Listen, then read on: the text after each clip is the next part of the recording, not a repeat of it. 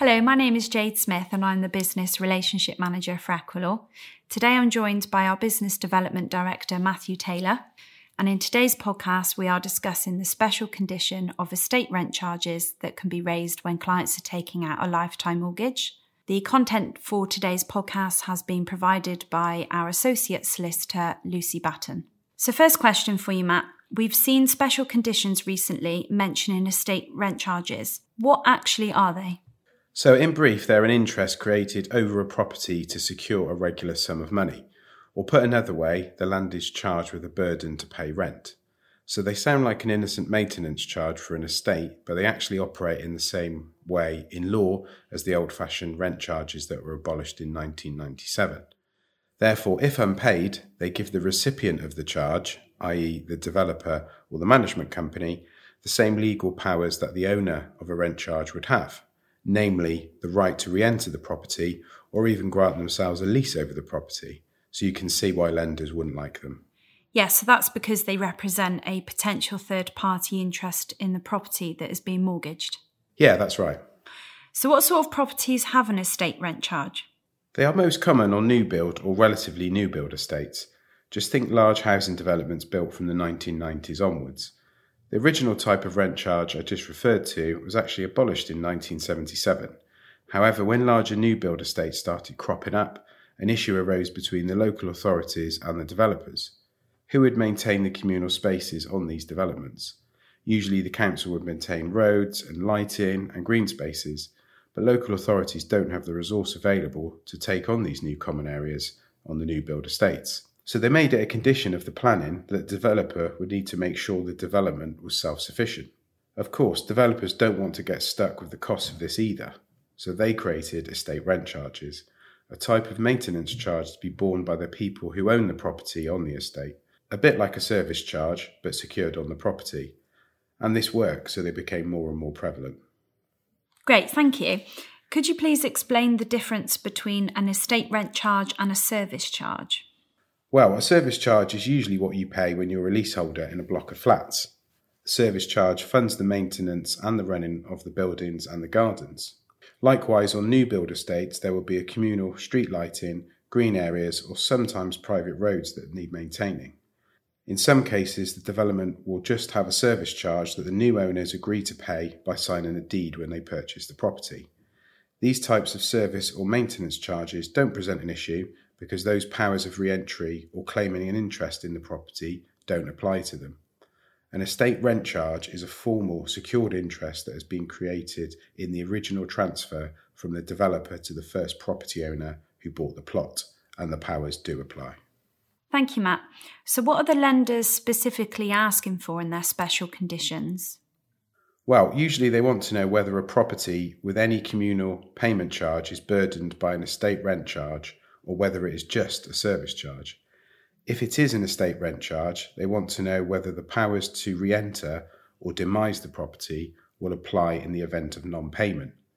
We can check this by examining the title documents at Land Registry, and sometimes they'll want to know that any such charges are not too high or restrictive. Again, we can check this in the title documents or asking the client about the actual costs. Understood. Thank you, Matt. Can the client supply information at application stage to their financial advisors to help with this? Well, unfortunately, a lot of property owners won't even know that they have an estate rent charge on their property. And if they do, they're unlikely to know what this means. When the developers started using estate rent charges, the lenders didn't really take much notice. It is only more recently that lenders have started refusing to mortgage properties with these charges on, and so now only these issues are coming to light. It was almost never explained to the clients when they bought the property that failure to make these payments could give a developer or management company rights over their property. Oh, wow, so that doesn't seem very fair. No, I completely agree, and so do the Law Society, who have promised to look into this. That might be a way off, though. We're still waiting for the long promised leasehold reforms. However, there have been recent rulings that the sale of properties with these estate rent charges, carrying the powers they do, are actually in breach of consumer rights because the property owners now cannot sell or mortgage as a result of them. So far, there have been findings against four major housing developers who are now being encouraged to help the property owners rectify the situation, and it is expected that more developers will be added into this action. Okay, so legally, what can be done to rectify the situation? If we examine the title deeds and there is an estate rent charge on the property, the next thing we need to do is to see if there are any provisions in the deeds that protect a mortgage lender, in which case an indemnity policy could be a viable solution. Also, if the company collecting the rent charge is resident owned, it may be more likely that the lender would accept a policy. Otherwise, the only option is to draft a deed of variation, which will have the effect of varying the provisions of the rent charge so as to remove those powers of re entry or interest in the property. Wow, that certainly does sound complicated. So, what sort of delay or cost will be involved for these clients? Well, it can be quite straightforward. Our in house lawyers are practiced at drafting these deeds, so we can do it, or the developer may already have a template. My view is that the client should seek to recover costs from the developer, but it is possible that the client may have to be responsible for the legal costs in drafting, which are on average about £500 but can vary case by case. Time wise, it all depends on the response time of the parties who need to sign the deed, usually the developer and the management company. If they respond in a timely manner, then the process of drafting and signing the deed could be completed in a few weeks. However, if they take ages to reply or are being obstructive, then obviously the whole thing becomes more challenging. Great, thank you, Matt.